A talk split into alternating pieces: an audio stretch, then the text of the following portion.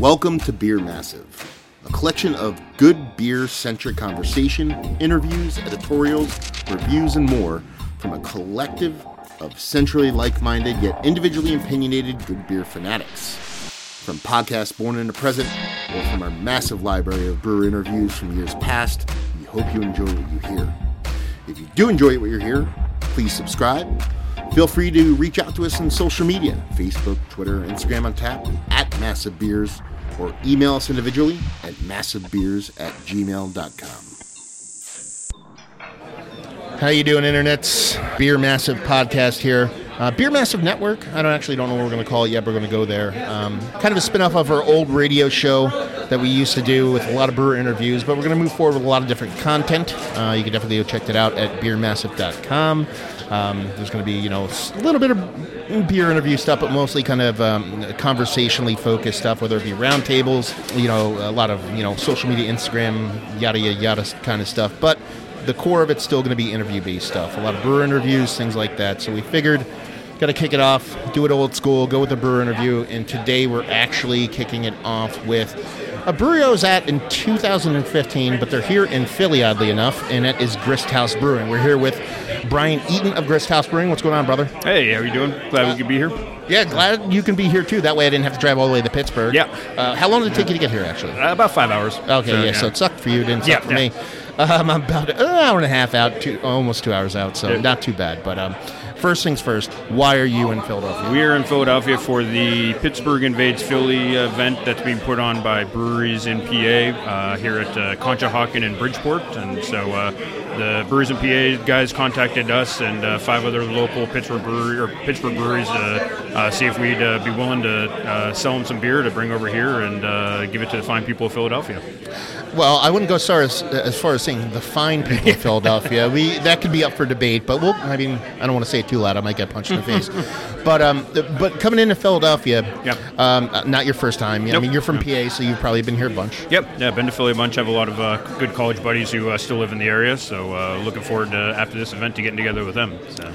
Yeah, always good to hook up with friends, even though, again, it is Philadelphia. Yeah. But um, so yeah, let's uh, let's cut to the chase. Grist House Brewing. Uh, yep. You guys opened in two thousand fourteen. Yep. Um, about a year in, I ended up visiting you guys when I was on a quick little trip to Pittsburgh to hang out with Dennis from Dry Lag and do some stuff with him, which you guys know and you're yeah. friends with. Right? Very good friends with Dennis, yeah, and all the folks over at Dry Lag. Yeah.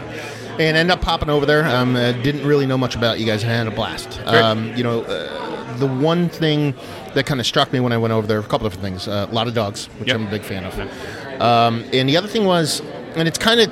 Uh, uh, I don't want to say it's a hot-button topic, but especially in today's beer world, you guys make everything. You make Kölsch's, mm-hmm. you make uh, red ales, you make uh, Russian Imperial Stouts, you dabble with some Belgian stuff. You do the hazy stuff now, more specifically now, more than ever. Yeah.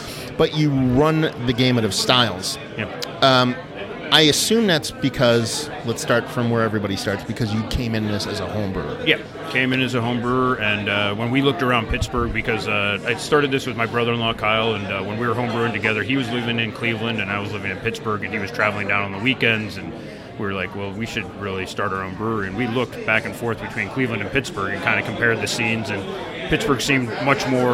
Uh, young in their craft beer scene, and uh, we wanted to kind of come in and provide uh, you know, high quality craft beers, but also a, a good variety, because you know Pittsburgh was still an I C Light town and, and still is an I C Light town, so you're still trying to convince a lot of people to move over to craft beer. But it, but it has a rich brewing history. It you does, know what I mean? Yeah. From Penn Brewing to like uh, you know your really old school kind of brew pubby Church Brewing. Yep. Um, even even uh, East End is technically a relatively yep. older brewery, even though they've really kind of transitioned into the craft brewery world. Yeah. yeah. Um, there was a rich history, but not with the kind of new school kind of craft. No, not at all. And that, that really started to kind of pick up steam in uh, twenty twelve, twenty thirteen, right around where we were coming coming up. And uh, um, Dennis uh, at Dry Lag got started in twenty eleven, and he was one of the first people. Like he was really outside the box with doing yeah. wild sour ales in Pittsburgh. Nobody was doing that. And it, it, and, it almost seems like Pittsburgh went kind of I don't want to say ass backwards, but with Dennis doing the wild thing, and then yeah. for what I know of East End, their most popular beers tend to be their malt forward, like their barley wines, whether yep. it be uh, no. gratitude, stuff like that.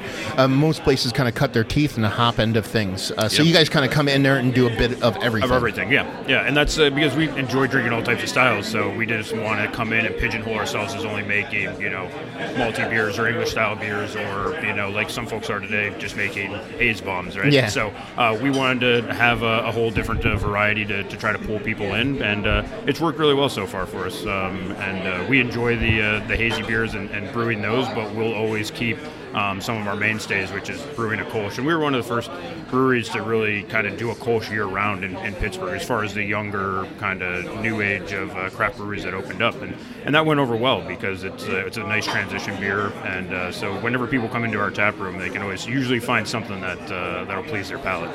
Now let's let's go back to kind of where you guys started. You, like I said, you're you're one of the few breweries that opens and is successful, because you guys obviously are successful, um, growing from where you were when I first uh, visited till now. What you went from the whole homebrew route to mm-hmm. opening a brewery. Yeah. You don't see that a lot. I mean, you see a lot of brewers kind of you know cut their teeth at different breweries over time and then open their own shop. Yeah. One. Uh, what? How hard is that? Do you think you had a lot of learning curves to kind of get across? And two, do you think it actually lends a little bit of extra, I don't know what to say specialness, but you get to think a little bit more outside the box because you're not trained classically. Like, where do yeah. those two worlds meet and how do they work for you? So the biggest thing was obviously we learned a lot through home brewing, but going from home brewing onto a commercial scale was a completely different animal. And we did have a big learning curve. And, uh, Uh, we were just crazy enough to say, screw it, we're going to fifteen barrel system. We need to, to make this thing happen. We're gonna we're gonna jump in on it. And um, we and we'll be the first to admit that we kind of caught a, a, a nice little window in Pittsburgh craft beer, because at that time, you know, there was only five or six ones that you mentioned: Penn, Church, uh, Dry Lag was open, but he was doing the Belgian stuff. But you had East End. Uh, You know, there wasn't a new brewery that had opened up in, in a while, and so people were in Pittsburgh were getting thirsty for craft beer. And so uh, when we opened up, we um, our customers gave us a, a very good benefit of the doubt. So I'll even be the first to admit that the first few batches of beer that we made weren't, you know, we didn't knock them out of the park. And so, but luckily, you know, people were excited to have breweries opening up in Pittsburgh, that they, they kept coming back, and that and that helped us out a lot in the beginning. And uh, we also had a lot of help. Uh, Kind of serendipitously, we got uh, connected with John uh, Trogner over at uh, Tröegs, oh, and uh, yeah. we spent a couple days with him, and he basically went through our entire brew setup, told us where we were going wrong, and just like, a couple he, days. It was probably yeah, your brain was spinning. Yeah, probably. Exactly. And it was uh, so he was phenomenal and really helping us uh, get us started on the right direction. And who are we, you know, a couple of guys from Pittsburgh, you know, opening, say we're opening this big brewery, you know, and and, and he's you know obviously Tröegs, so it's like for him to spend the time that uh, really made a big impression on us, and it really did help us kind of, instead instead of going down one path, he kind of nudged us to, to go down the right path, and that helped us get off on the right foot. So that was a huge help. And you said uh, from opening, you did, you know, obviously when you're opening a brewery, especially if you're coming from the kind of homebrew end of things, mm-hmm. there are going to be some misses there. Yeah. Um, like, and it's it's really hard to dump beers. It's really hard to yeah. kind of toss beers, even if they're not, you know what I mean? Obviously, if they're totally sideways, there's nothing you can do about it. But um, that learning curve, the, the the people who are coming in, it was Pittsburgh that thirsty for craft beer that they were willing to kind of ride you guys out until you kind of had, I'm sure you had a vision, but had yep. your ducks in a row kind of thing. That, I truly believe that, you know, the people gave us the, the benefit of the doubt, and they kept coming back. And, um, Uh, like I said, uh, when we opened, within a couple of months, it was us, uh, Hitchhiker Brewing, uh, Brew Gentleman, Roundabout, and uh, and Hop Farm all opened around the same time. Um, Steve from Roundabout was the one who had the most brewing experience out of anybody, and so he obviously was making phenomenal beers. And we give him a tin cup, and he can brew phenomenal beer on it. But um, you know, a lot of the other guys, like guys from Brew Gents, like we got to know them really well, and they didn't have much uh, any brewing experience really at all. A little bit of home brewing, sort of like we did. And so um, I truly believe that it was because. Because we kind of opened these breweries all kind of within the same time frame. It was something new in Pittsburgh that even though the beers you know, we thought the beers were, were good and we were making good stuff, but they weren't phenomenal, right? We were always constantly trying to improve, and uh, I think people saw that we were willing, that we were constantly making improvements on this, and they just kept coming back, and that helped us out a ton. And and, and that's the thing. It doesn't matter. It really doesn't matter whether you're, you know, you're a chef, you're an artist, or whatever. You're not. You have to. You have to. You have to fail in almost anything in order mm. to do well. No. It's it, it's knowing when somebody's going to want to work to get better and actively try to improve themselves. Yeah. So you see, there are breweries out there that kind of like a little bit too, um, I don't want to use the word self-absorbed, but they're just like, you know, their shit don't stink, or they're surrounded yeah. by a lot of yes men. Yeah. Um, yeah. But if if if a brewery does open and, you know, stuff isn't fantastic, but you can see them working towards a goal, working things getting better. I think most people can see that, especially when uh, towards the beginning. Yeah. And the thing is for us is, uh, you know, we're obviously our we're our biggest critic, right? So we're always trying to constantly improve that. But I think the other thing that uh, that we did um, was, you know, we're all, everybody was involved. So it was my uh, brother-in-law, Connor, the ones who started, but it was our wives and, you know, our friends who were helping us out. Everybody was still working full-time jobs while we were opening this up. And so not only were we brewing, but we were the ones behind the bar every night, you know, being there, greeting the customers, talking to them, explaining our vision. And so actually I think that helped us, uh, you know, kind of um, make connections and let people know, like, hey, you know, we got this open, here's our beer, let us know what you think. And we took that criticism and uh, and actually took the feedback that we got and just constantly tried to improve that. And uh, and you know, that meant a lot of very long days and nights and a lot of sleep and stuff, but it, it was really important to just be there talking to people across the bar, um, even though you had, you know, worked all day, brewed, and then you're trying to serve beers and it's, you know, ten o'clock at night. But when somebody's coming in, you know, but we want to give them a beer and have them say, like, hey, this is good, but I don't like this aspect of it. And you, you know, sometimes you, a lot of people trying to take that to heart right off the bat. What you got to do is, you know, take it as uh, as constructive criticism and really look at where you can improve in your process. And no, no beer's ever final, I don't think. There's always room for improvement on something. Now, speaking to that, where where you guys are working long nights and you're working your day jobs and all that, when did you get to the point where you, you know you're You, you could, you know, relax your butthole and, and, and actually. I don't think it's ever relaxed. Well, yeah. But you know what I mean. Yeah, like, yeah. I actually got to the point where, okay, we're we're, we're turning a profit because it's a business. Yep. We're turning a profit enough to where we can focus, flip the script, tip the scale over to where now we're brewers, yep, as opposed to people who have day jobs who own a brewery. Yeah. Um, you know, it was actually within like five months of uh, being open. We were getting really into the heart of the first summer that we were open. And the nice thing about, you've been to our spaces, yeah, we have a decent outdoor uh, space, and that's where, yeah, I yeah. allow the dogs and stuff. Private and, so that really, and everything, yeah, it's really nice. And so that really brought in a lot of people. And so it was those summer days when we were seeing just a ton of people in the tap room, and it was, you know, getting to this point where we're not going to be able to keep up with production if we don't have somebody here actually full-time doing it. So Kyle was the first one to be able to, to leave his job, and so he uh, jumped on full-time and uh, took over the brewing operation and, and things like that. And um, but that was, yeah, it, was, it took about five months. But uh, after that, it was like Kyle was there. I was helping as much as I could. We had our buddy Sean, who was uh, still working as a biologist at a, a cancer research lab, and uh, he was coming by and still helping us with brewing and everything. Finally, we were just like, screw it, Sean, you want to leave your job and come help out too? So and he left his job. And it's always so, nice you know. to get those biologists in yeah, there, yeah, man. Yeah, exactly. That, that so does not our, suck. Yeah, he's our lab guy, you know. It's like, yeah. So he's got this uh, nice combination of uh, being an extremely hard worker and a great brewer, but then he also loves that biology and the lab yeah. and the yeast and all that stuff. So it helps out a lot. So. Now, and, and then you guys open, okay, you know, you're five months and you're getting into next summer, you're starting to yeah. c- kind of get super busy. Yeah. Now, I would say probably right around two thousand fifteen, pushing into two thousand sixteen, mm-hmm. that's when the conversation in beer started to change, when it started to be, okay, let's do the kind of super hop forward, two mm-hmm. by four to the face kind of shit. Yeah. Uh, the Haysbro, the hop thought thing, whatever yeah. you want to call it. Um, and, and, and when you guys opened, you know, it was pretty much just dry log. So it was, you know, wild stuff. And then you kind of had the hoppy stuff unlocked, even though there's other people yeah, around.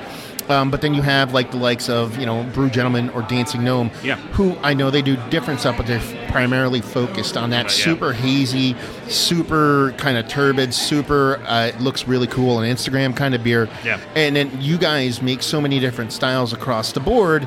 Um, how hard is it not to kind of fall into that trap of just making those beers as a brewery like yours do. I mean, you do yeah. the, the Haze Hop Grenade yeah. and stuff like that to staying to your roots, because obviously you do like the Kölsches and Stouts and stuff yeah. like that. Yeah. Um, so we actually did uh, our first kind of hazy beer was actually in early twenty fifteen. It was called Wheat Juice, and okay. um, it sold decently well, but I think the name wheat kind of threw everybody off. Yeah. Like they thought it was, oh, this is a wheat beer, when it was actually... Yeah, you're using it for body and haze. Very yeah. much. It was very much a New England style, so that was kind yeah. of a misnaming thing that we didn't take advantage of, and, and the thing was it wasn't, and then it wasn't really till like twenty, early twenty sixteen that that, that haze in Pittsburgh really started to kind of yeah. take grasp, and um, that's when the Brew Gentleman started really cranking up their style, doing that a lot more, and then Dancing Gnome came around uh, later in twenty sixteen and, and all that. Um, but so we then did it, we, the next iteration we did was Hazy Delic.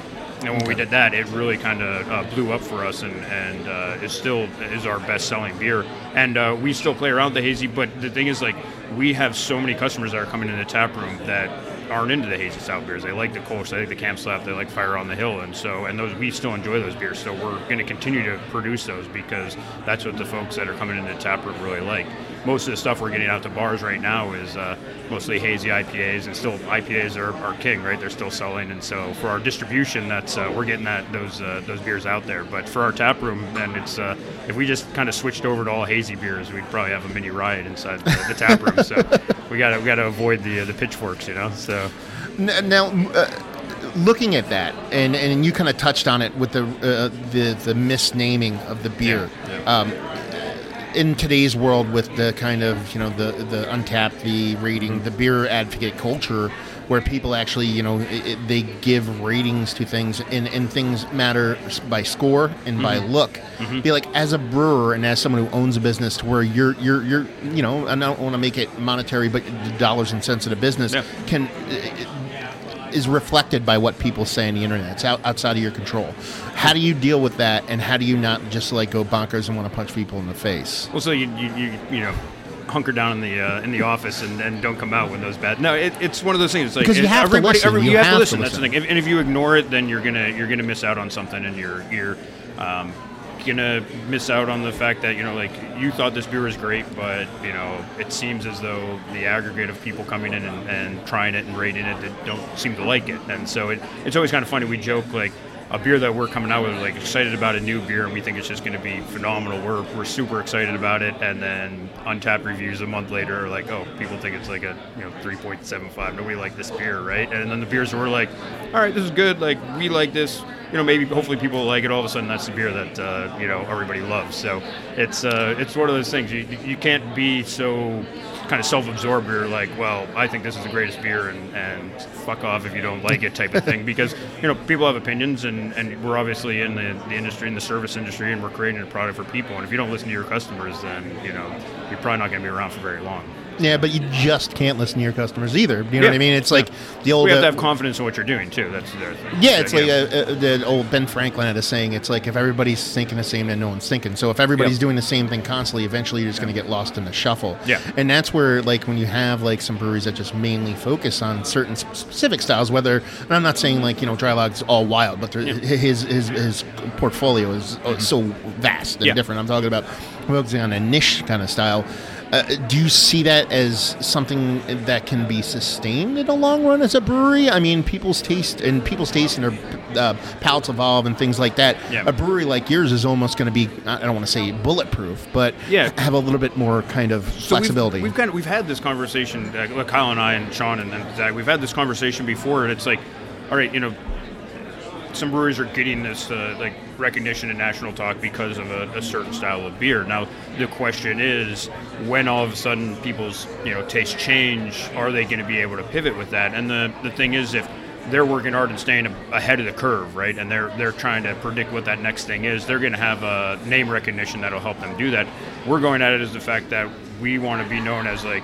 All the styles that we're producing are very well done, and that whatever style comes along, when we take a knock at it, it's going to be well done, and people are going to enjoy that. So I wouldn't say anything's bulletproof, but that's kind of the way we're looking at it, is like, let's have a, a good portfolio of very well done beers, and when the new thing kind of comes along, if we want to make that style, people recognize it like, hey, Grist House is now doing a sour I P A. I'm sure it's going to be great because all the other beers they've made, you know, we, you know, I'm speaking as another yeah. customer, yeah, but um, that we think that is probably going to be good too. So I'm definitely going to give it a try. And so I think that will allow us to be able to flex and, and be able to be nimble inside the marketplace. That's a good word, nimble.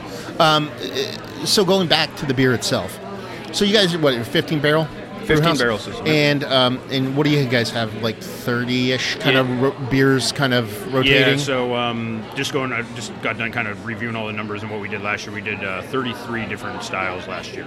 And then, okay, so you have, you know, thirty-three styles, probably some retired stuff, mm-hmm. some stuff you'll bring back. How often do you go to the board and create new beers uh, um, from scratch? I'm sure there's some yeah. recipes you kind of finagle and tweak and kind of yeah. do stuff like that. How often are you trying to create new new beers to bring out, or is it, do you have a pilot system, or is it yep. all just all in? So we actually just got a pilot system uh, late, we got it up and running late summer of last year, and so okay. that's been helping us to do, um, we have a thing called the Blueprint series, so kind of a playoff okay. Blueprint. Like a ro- ro- rotational series? Exactly, yeah, yep. yeah. And so basically it's just a numbered series, uh, similar to, you know, Tröegs uh, Scratch okay. series, like, you know, all those, like, it's kind of a similar thing, they're numbered, and uh, we do different stuff, and um, one of those uh, that we did was a uh, um, an I P A, a hazy I P A that we actually brewed with a uh, Kölsch yeast that turned out uh, absolutely phenomenal, and uh, that was just on the pilot system, sold out within a weekend, and so now that's going to be on the, it's actually in the tanks now, uh, that we'll be releasing here in a couple weeks, so that's helped us uh, to get a few more new and experimental stuff out, and that's kind of one of the lacking things we had the first three years was we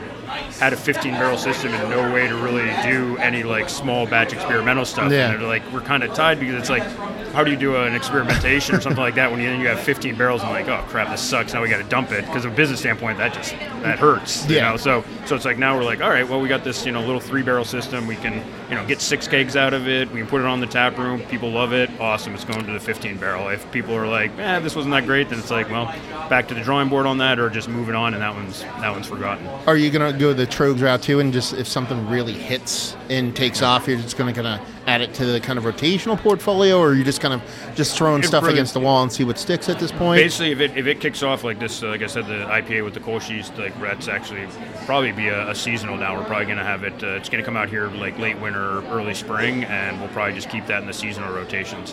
Um, but we are trying to basically make sure that those core beers that we've always had that people have always really enjoyed, we're definitely, we've got tanks kind of dedicated to those, and then we're trying to free up space so we can do, now that we have this pilot system, we can do some experimentation, and then if something works, just kick it in and get it into the uh, the larger scale, and then be able to work those in. So I could see probably this year in twenty eighteen, the way things are looking, thirty-three in twenty seventeen, probably could be doing closer to fifty different styles uh, probably this year, fifty different beers.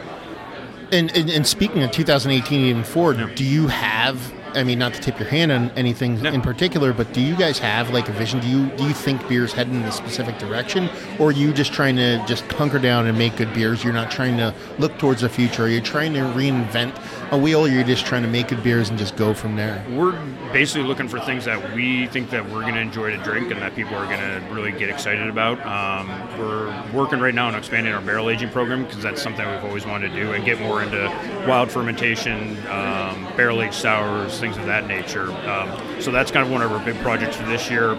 We also uh, just got a canning line that we bought, so Ooh, we're going nice. to be doing more canning. And so uh, with that, we're planning on doing a lot more with, uh, especially double I P As, haze, get into cans and stuff like that. And so, um, yeah, not really like chasing or pushing a certain trend. Basically, just trying to create great beers that uh, that we want to enjoy and that we think people also uh, uh, be getting excited about.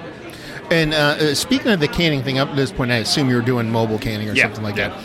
Um, and then you guys decided to go with the kind of like almost like production level kind of wrap cans out of the gate. Yeah. Um, you know, the shiny sticker can definitely gets everybody's all like nipples hard and yeah, stuff. Yeah. Why did you decide to skip that kind of like haze bro, like hipster mentality thing yeah. and go straight for like production level stuff? Because we were actually looking at it as like we're planning on expanding here in the future, and we figured if we're going to start getting out with cans that we might as well be out the gate and get that product uh, recognition as like, this is the, the wrap can, this is what you're going to be looking for in the future if we do uh, get to the point where we're able to actually get a little bit more distribution out to uh, um, more accounts into, you know, uh, six-pack shops, things of that nature. And w- so. what's your what's your distrib footprint now? Just Pittsburgh just proper? Pittsburgh proper, yeah. Yeah, yeah. yeah. So it's uh, and and not that many bars at that too. So uh, we've been fortunate enough that You're our growing, tap rooms is, is growing and, internally, internally, basically. Yeah, yeah. And so um, fluctuates with the seasons, but um, we have about fifty accounts within uh, Pittsburgh, but no distribution really outside of that. And cans don't make it outside of the tap room either. Whenever it's been canned up, it's uh, it's usually gone within uh, the day. day or two. Yeah. Now you were talking, uh, you touched briefly on the stuff you wanted to kind of uh, do di- do or add to your portfolio going forward, and you touched on sours. Uh, yeah. I, I know you guys have do, done some sours, but it's probably just like kettle-based stuff, not yeah. bacteria-based stuff. Yeah. And you're talking about expanding that. Yep. You're such a tight facility. I remember yep. being there. You know, it's laid out beautifully, but yep. there's really not much room as far as growth and as far as space and stuff like that. Yep. How do you approach a sour program like that in such a tight environment? Uh, it's all about basically being clean, you know, uh, wild fermentation, you know, everybody's afraid about getting bugs into their, their system mm. and, and things like that. But, um, you know, as long as you're being extremely diligent about, uh, you know, not cross-contaminating, uh, you know, gaskets and things like that, you can uh, kind of control that. And like you mentioned, it, our biggest issue is space. And so right now we're uh, um, working on a building, not going to divulge too many details right now, but um, kind of the impetus of that building is that there's a, a nice basement where we can uh, cellar and cordon things off, and so that's okay. going to be kind of the um, we're hoping to have that kind of up and get, you know, beer and barrels into that building here by mid to, to late summer. So that's uh, that's kind of where that's that's going. As someone who knows enough to be dangerous, but not yeah. enough to, well, probably just enough to be an asshole too. Yeah. Um, I, I'm talking about myself, not you guys. Um, it would apply. Yeah. um, I've always heard that um, a lot of brewers, and I know it's, I know it's true. As long as you're clean, as long as you keep stuff separate. But we've seen several breweries kind of go kind of bad. I mean, the brewery, I mean, they started a basically a sour program out of a, a separate building just because they weren't clean enough. You yeah. know what I mean? Like, there's always the off chance that you could have something like that go down. And as a small brewery, mm-hmm. you know what I mean? Like, if something were to go a little bit sideways, you know, I mean, you're kind of like, okay, where do we go from there? Yeah. Like, what other, I'm not speaking specifically to that, but yeah. what kind of fears or what kind of pitfalls that you guys have, or I shouldn't say fears, that's a strong word. Mm-hmm. What are the things that you guys see that you're trying to avoid, but also the things that you've kind of come across that you've accomplished, that you basically conquered, that you thought were going to be big issues, or, or stuff that the road bumps along the way from when you guys kind of became full-time mm-hmm. into the brewing portion of the show till now? What was the biggest kind of like bullshit, dumb shit you had to deal with?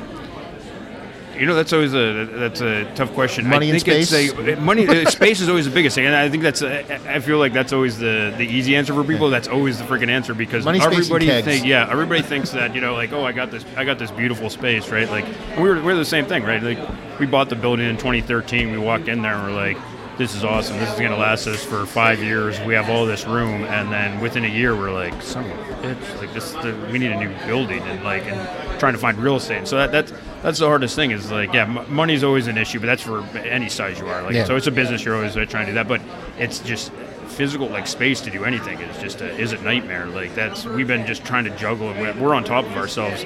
Um, I'm not sure if you've been back since twenty fifteen, but if you would walk no. in there now, we're even more on top of ourselves. Like it's uh, it's a constant game of uh, of shuffle and Jenga, like stacking, like trying to move things around, and that cuts into production time. And and it, you know, everybody's worried about where we're going to put stuff, and that pulls focus away from, you know, focusing on the beer and improving quality and things like that. So it's just like it's it's a constant like they're struggle good problems, with space. Though. It's good. They're, it's a good yeah. problem. Yeah. No, yeah, it's a yeah, good problem to have. Uh, my favorite phrase. Uh. Always. Yeah. Now, now, like you said, uh, that you can get back towards the beginning of this conversation. Yeah. You started us off um, with your brother-in-law. Who, yeah. Who's who's sister married to? Uh, I married his sister. Okay. So, yeah. Uh, lifelong friends. Yep. Yeah. Um, and then best friend ends up coming in to be the head brewer. Yeah, yeah. So uh, Sean uh, grew up with us. We all uh, went to Penn State and um, kind of went our separate ways after that. I ended up down in D C, Kyle in Cleveland, Sean in Pittsburgh, and then kind of serendipitously in twenty ten, I moved out of D C and went to Pittsburgh and uh, started homebrewing. You know, I was homebrewing before that, but we kind of got together and started brewing then in Pittsburgh at my house there, and, and it kind of went from there. And yeah, Sean uh, um, was he was there from day one. It was like we had the building and like he wasn't getting anything out of it besides helping out friends, and he was there every day. We were knocking down walls and, and you know, uh, doing all the hard labor. So, uh, and just out of curiosity, why yeah. did Sean end up being the head brewer? Was it just a, a matter of uh, It, it, he just had a knack um, yeah, better than everybody else, or is it more just, you know, you guys own a business and you want somebody doing the kind of legwork? Or it was more that uh, we were all we were all brewing and, and, and basically doing everything. Everybody had a hand in it, and then like, as we quickly found out, uh, it was like, you know, our passion was brewing beer, but then when you actually start growing a business, there's a lot of other facets to running a, uh, a yeah. business than just being able to brew, and so it was more out of necessity. You know, Kyle and I both had to start moving to look at the, the bigger picture. The overall business and, and all of that stuff, and we needed somebody that we trusted to be able to be there, you know, doing the brewing on the day-to-day side. And so uh, Kyle and I both wish that we could be down there, you know, uh, every day brewing, but uh, we've been very blessed in how rapidly we've been growing, so there's so many other things that we have to tackle on a day-to-day, and so that's uh, kind of the nature of the beast, you know, as you grow you kind of have to grow with the business. So you, when you were talking you were doing home brewing in, yep. in D C, you were at school. Where were we going to school? Uh, actually, at Penn State, I was just down working in D C. Okay. But, uh, yeah, but we started homebrewing uh, when I was down in D C. So, okay, and yeah. then how far removed from leaving school? Did uh, you start the brewery? Start brewery? Oh, start the brewery? Yeah. From leaving school? Uh, seven years. Okay. So, yeah. So uh, I was just going to be like, if you started right off the bat, your parents going to be like, what are you, crazy? You know what I mean? You got all these loans they, hanging they, over they your head. They still thought I was crazy. They, yeah. yeah. What do they think now? They still think I'm crazy. Yeah. yeah, but in a good way? But in a good way, yeah. Always been very supportive, yeah. Now, at a, at a, at a Pittsburgh, I mean, Pittsburgh's mm-hmm. kind of one of my favorite brewer scenes. I mean, Dry Lag, honestly, I mean, mentioned them a couple times, not to Bogart the interview and talk about them, but they're, like, one of my favorite breweries. I kind of got into beers through the Belgian door, through, like, weird yeasty yeah, stuff, so that's yeah. kind of always been my jam. And then with, like, some of the old-school breweries, you know, you got your nice Iron City hams and all that stuff. No, is hams out of there? No, no, it's no, not. no, no that's, that's, um, it, Definitely Iron City. Yeah, yeah definitely Iron City. Yeah. Um, and then you have that new blood coming up. It, how's yeah. that community brewer-wise as far as, like, everybody working with each other? Sure, there's a couple like thorns in the side, but as a whole, yeah. is it just? Oh, it's phenomenal. Yeah. Um, and we actually just um, started uh, what we're calling the uh, the Pittsburgh Brewers Guild, um, which uh, really a long time coming. Uh, there's oh, now, there wasn't one till now. There wasn't one till now. Really? There was uh, so there was. Right now, there's currently thirty-one operating breweries within Allegheny County, uh, which is the most of any county in Pennsylvania, and uh, the. A bunch of us were approached by uh, Visit Pittsburgh, the tourism board, and they're like, hey, we're going to put together this uh, uh, beer ale trail thing, right? And it's like, it's like, all right, well, it's like, that's cool if you do that, but it would probably be better if the breweries actually kind of spearheaded this. And that went from, uh, you know, kind of collective of like, hey, let's let's make this happen to a, a whole thing of, you know, we are, uh, uh, you know, we have thirty-one breweries in Allegheny County. We should have had a guild seven years ago. Okay. Why hasn't this happened? So and and so I assume, I, and, and this is just me assuming. I assume yeah. there's probably some kind of pseudo homebrew version of a guild going on. A lot of people that kind of brew, yeah, there's, brew there's up two, brewing together yeah, and stuff yeah, like there's that. Yeah, there's Trash and Trub. Okay. Uh, there was, yeah. And then I get a lot of people probably graduated to local breweries and doing yep, stuff like yep. that. Now, now moving into the guild, who's the, who headed it up? What did, what's your deal with it? Like, where do you where do you fall in the guild? So I'm the chairman, um, and uh, that uh, kind of came around because I was the idiot who said, "Hey, we should do this," and then that's the first thing that usually gets voted in to have to chair, chair the damn thing. Yeah. But uh, it's. Uh, Uh, myself, uh, Matt McMahon from uh, eleventh Hour, um, Andy Kwiatkowski from uh, Hitchhiker, um, uh, Matt Katos from uh, Brew Gentleman, um, Andrew Witchie from Dancing Gnome, and uh, Al Grosso from Allegheny City Brewing, and then uh, Tom Schneider, who's also uh, with us at uh, uh, Grist House. Um, so we basically got voted in by, we had a, a big meeting of all the brewers. I think about twenty-eight of the thirty-one breweries showed up at a meeting at eleventh Hour, and we said, hey, we should one hundred percent put this guild together. Let's vote in a board. We uh, we cast a vote. We became the board. We got established, uh, officially filed in November, uh, applied for the grant through that uh, P A Beer Tourism yeah. Promotion Board. And uh, that uh, grant we applied for is going to be going towards putting together a Pittsburgh Brewery Guide. Uh, that's kind of the first uh, big kind of project we're tackling. Is and that's to what I was going to ask. Tourism, yeah. yeah, and that was what I was going to ask. Was there an impetus for for joining, like, be like, okay, we needed to get this done, yeah. so we need to have it. And that, that was the that thing. Was yeah, that was the fire under everybody's ass is, you know, if, we're, if we really want to see this uh, guide come together and we want to apply for funds through the state, then we're going to need an official organization to put together, you know, like, so it's not just a bunch of brewers being like, hey, give us money, and there's no official, like, uh, you know, L L C they can uh, actually contact. So that's why that, that was the impetus, but there's so much more that we can accomplish uh, through that, uh, not only in Allegheny County, but also through the Brewers of Pennsylvania and, and everything uh, over here in Harrisburg. Now, Pittsburgh as a whole, the yeah. city proper, is it a little bit harder to kind of function inside of it, brewery-wise? Because you guys are just in the outskirts. You're in northwest, yeah. essentially, Pittsburgh, up there in Millville. Yeah. Um, and then that's where Dry Lag is. Was yep. that brew, uh, is it Dancing Gnome's a bit north of you guys, just I believe. a little bit further north. And, yeah. and, there, and there's kind of breweries in and around the area. Is, yeah. it, is, it, is, it, is it just real seats too expensive, or is it more of a kind of the city's a little bit tougher to deal with? Or we, I mean... Uh, We lucked out because, yeah, the, the city can be a bit harder to deal with, and uh, since Millvale's its own borough, we didn't have as many issues running across code enforcement. Like, you know, yeah. those people were easier to deal with than the city is. Um, but there's quite a few right in the city. I mean, just along uh, in Lawrenceville, which everybody seems to have heard about nowadays, yeah. uh, you have uh, Cinderland's just opened, you have eleventh Hour, you have Roundabout, you have Church, you have uh, uh, Hop Farm. Um, so there's quite a bit just going on right there in the city, too. So um, I, I think it's mostly, like any brewer, it's like you got to find real estate, you got to find a place to actually open, and so sometimes that can land in the city, sometimes it's just on the outskirts. For us, it it happened to be just outside of uh, the city in, in Millvale, and, and that was a blessing because uh, Millvale uh, devastated by a flood in two thousand four. They were trying, they're they're hoping for small business to come out. They're excited when Dennis opened up in twenty eleven, and so Dennis kind of broke the ground as being like, hey, I'm opening a brewery in your town, and they were excited about it. So us coming and being, hey, we'll be the second brewery in your town, they're like, that's awesome, we love Dry Lag, I'm sure we'll love you guys, and and that worked out really well, and uh, kind of made an easy path for us to get the doors open.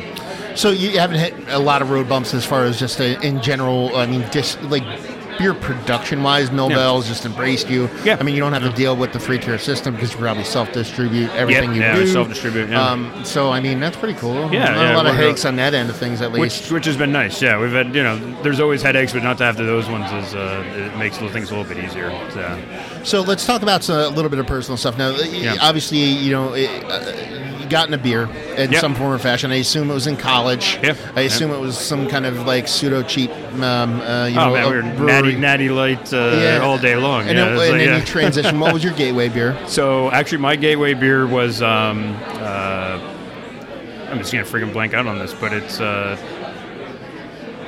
like probably like a wheat beer. It's what everybody. Yeah, it was wheat beer. Yeah, and why am I? Um, that's, that's what everybody gets in the. That's okay. It's, it's a macro. It's we a, it's a freaking, I don't know. I'm uh, Blue Moon. Blue Moon. Yeah, there you go. You. Yeah, I don't know. Okay. I don't know. I just blanked out like on that. That's like everybody. It's one of so the biggest was, gateway beers in yeah, the industry yeah, of mankind. Exactly, yeah. So it was uh, right across from the, the place, the fraternity I was in. There was a Mad Mex, which uh, Mad yeah. Mexes are bigger over in uh, in Pittsburgh, but they okay. have one in they have one in State College, and they had a freaking awesome. It was like a two dollar Blue Moons on Tuesday nights and free darts, and so we go over there and just like crush Chug, blue, chug some, chug some blue, blue moons. Moon. But that, that actually kind of was the was like oh, I was like oh, there's something more than Natty Light to, to actually enjoy. Now, and then what you do is most people, you know, you kind of get into that gateway beer and then you evolve yep. to something else, and then yep. and then over time, I'm talking, could be now. Um, but it could be, you know, right around when you started the brewery. Have you kind of settled into a specific style that you like now that's like, not necessarily a specific beer, but is there like a specific style that just turns you on specifically? Yeah, I, I mean, I'm still just an I P A guy through and through. Like, um, But what kind of I P A guy? Uh, actually, just a, a very solid, uh, well-done West Coast I P A. Just uh, blows my skirt up every time. Okay. Um, I'm loving the hazy stuff. I, I, I absolutely love it. But, I mean, you give me... You want a little bit of bitterness. A little bitterness, yeah. I still like that, yeah, instead of sweet. Yeah, and that's the thing. And, um, like, I love... Uh, we do our version of it, the Fire on the Hills. That kind of my vision of a West Coast, like, solid I P A. And that's what I, I still enjoy. And that's... When I when I go out, I'm, you know, I, I try to explore as many beer styles as I can because I just love all beer styles. But at the end of the day, if it's just like, I know there's a solid I P A on, like that's that's just my go-to. Is there is there is a specific style of beer that you just can't get down with? I mean, yeah, like, barley wines. Really? Oh my God, yeah, I can't stand barley wines. Really? Yeah. No, I'm so sad. That makes yeah. me sad. Sorry. I just want to cry. Yeah, yeah. Uh, this, this, this. Uh, yes, he's going to be a goza now. I'm going to yeah, cry yeah. into it. Uh, man, that's yeah. so so sad. Yeah, the, the, the thing is, like, I, I never want to say never because unless we have a brewer that's really passionate about it, Kyle and I both are not barley wine fans, so you probably will never see. And I never say never. Knock on wood, all that. But, yeah. I'm, you're not going to see a barley wine out of Grist House really anytime soon. Well, because I know you guys do the big Imperial Stout, stout you yeah. know what I mean? Yeah, I love a good not, Imperial I mean, Stout, they're, yeah. they're not super similar, but, yeah. I mean, you know, barley wine. Is it, now, is there something specific about it? Is it is it the yeast? Is it just the straight-up sugary maltiness? It's is the it, sugary maltiness, and then it's always that... Uh, do you feel like you're drinking like consistent. a pre-hopped beer, like almost like a running almost beer? Almost a running, running yeah, yeah, and then it's you got that... It's almost... consistent. It's like this, uh, you know, you get that almost sherry flavor sometimes that you it's usually a precursor to oxidation and a sign of oxidation, but on barley wines, it just always comes across to me. I'm just like, ah, this is too sweet, and it's like, I can't do it. Now, on a good Russian Imperial Stout, you got the chocolate, the, the, yeah. the malt, yeah, the there's roast, a lot more that, there's a lot more yeah, yeah, than yeah. just that straight, yeah, it's just oh. like, uh, Uh, it's uh, yeah. There's a rumor. There's a rumor that barley wine's life. That's why I was kind of curious about oh, okay, it because okay. you know what I mean. Yeah. I don't know, but but yeah, yeah man. Oh man, it saddens me. There's no end. You have no uh, so, idea. Yeah. yeah, that's just uh, not my jam. That's uh, well, that's yeah. okay. Nothing yeah. wrong with that. Yeah. So uh, uh, you you specifically because you're one on on on uh, microphone. Yeah. Like, what do you do to separate yourself from beer? Like when you're out of here, do you have a family? Do you do you go like out in the woods? Do you ski? Do you yep. tip cows? What do you do? For Yeah, uh, I'm really into uh, to mountaineering, so I try to uh, get out into uh, into the mountains as much as I can. Which uh, in Pittsburgh there's uh, there's hills, but I uh, usually have to travel a little bit to get to the mountains I want to go to. And then uh, actually uh, uh, starting the family on the way. The wife and I are due in uh, in June. Oh, so, nice! Yeah, man. So that'll be the we'll have a, a Grist House baby uh, running around here pretty soon. Uh, so, that's yeah. the official name, Grist House. Grist House, yeah, Grist Grist, House. yeah, yeah, yeah. Grist House Eaton, I think is. It. yeah, I'm sure. She's As my wife, totally to be, she's gonna hear that, this yeah, and be yeah. like, "What the hell's wrong with you?" No one's going to listen to this. Yeah. um, but, uh, I mean, in moving forward, yeah. like, where do you see Grist House, like, becoming? Do you want to expand outside of the facility you're at now? Mm-hmm. Do you want to be just a kind of, like... Um, I don't know what to call it, like just a hyper-localized brewery. Do you want to expand further out in the state or out in the country or out? Do you want to be yeah. acquired by A B InBev for nine billion dollars? Nah, like our, uh, our our kind of uh, big goal has always been to uh, to grow past where we're at right now, and that's what this expansion we're working on right now is, is, to, is to go bigger um, and to uh, really make, you know, hunker down on the Pittsburgh being our home base, make sure it's taken care of, and then we want to get out to uh, uh, the places that are close to us. You know, like we grew up up in Erie, so we want to get beer up to Erie. We went to State College, we went to Penn State, so we want to get beer out to State College, and we want to get beer out here to Philly. I've always been impressed by the new Glarus model of, you know, nothing outside yeah, yeah, of Wisconsin. Like o- yeah, yeah, Odell, uh, new, new yeah, Glarus kind exactly. of. Exactly, yeah. And it's like you can you can do you can you can have a great brewery, employ a lot of great people, and uh, and make a living and, and focus on your state. Um, not to say we probably won't get some beer out to Ohio and New York and kind of the this surrounding area a little bit, but our focus right now is going to be to to grow at a sustainable pace and uh, um, not try to outgrow our britches too fast. I think we're starting to see the uh, the effects of that here, especially this past week. Um, but uh, yeah, it's going to be to, to, to focus on Pittsburgh and, and, and grow, but uh, P A's are our home, and that's the focus. And that's the reason why I asked. I mean, you're doing this event here in, in Philadelphia. Yeah. There, there's one reason and one reason only to do yeah. this. I mean, to meet good people and to spread yeah. your beer, but it's obviously, you know, you want to grow obviously outside of your footprint. Yeah. How far away are you from doing something like that? If you wanted to come to Philly, is that something you could see in two thousand eighteen, or you need a little bit more work going forward? I, I can see that in two thousand nineteen.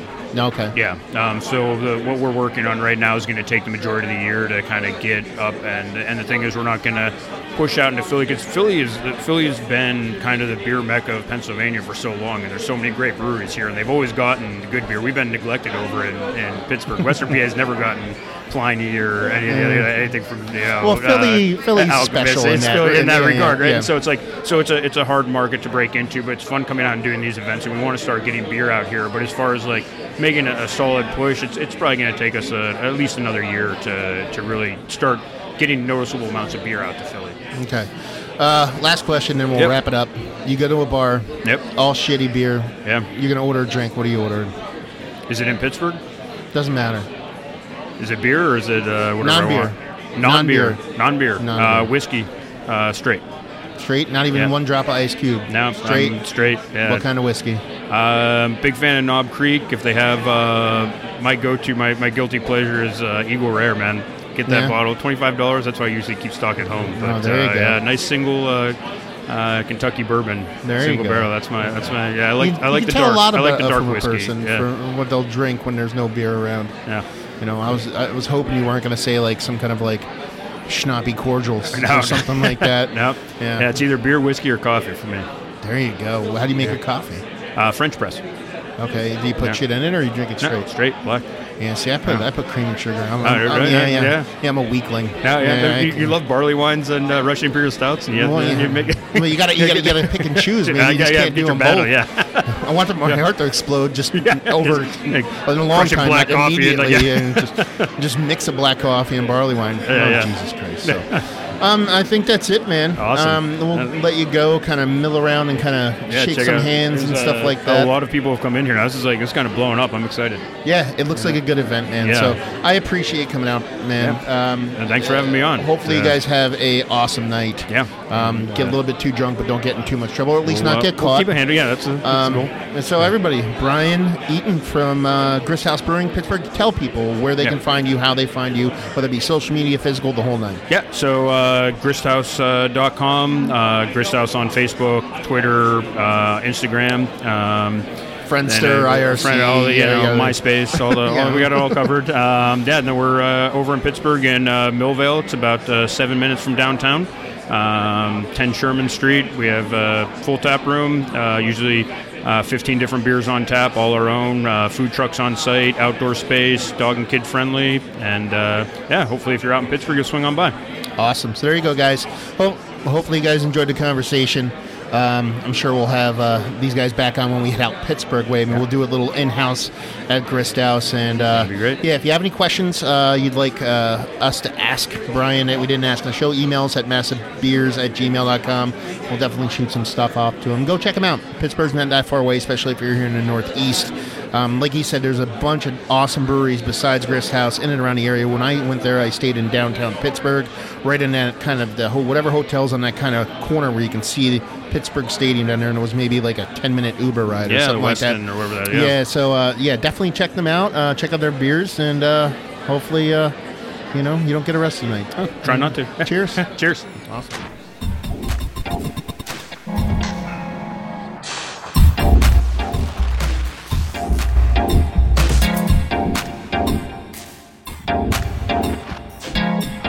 Thank you.